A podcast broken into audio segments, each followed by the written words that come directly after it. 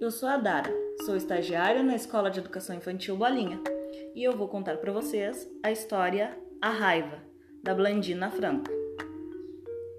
No começo, era só uma raivinha à toa, uma coisa boba, que nem tinha razão de ser, mas que mesmo assim era. E no começo, ela ficava num canto, ruminando e se alimentando dela mesma. Depois de um tempinho, ela começou a se alimentar de outras coisas. Um olhar de alguém meio de lado, um sorriso diferente, uma palavra torta, uma imagem distorcida.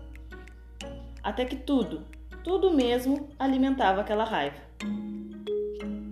Se as pessoas estavam dançando, ou se estavam sentadas conversando, se estavam apaixonadas, ou se praticavam algum esporte. E não adiantava alguém tentar falar com ela, porque a raiva é surda. Não adiantava tentar mostrar alguma coisa para ela, porque a raiva é cega. E muito menos tentar convencer a raiva de alguma coisa, porque ela é vaidosa, burra e só pensa nela. E assim a raiva foi crescendo e ficando enorme. E não era mais uma raivinha à toa, era uma fúria, uma cólera, uma ira, ela era tão grande que não cabia mais nela mesma e explodiu.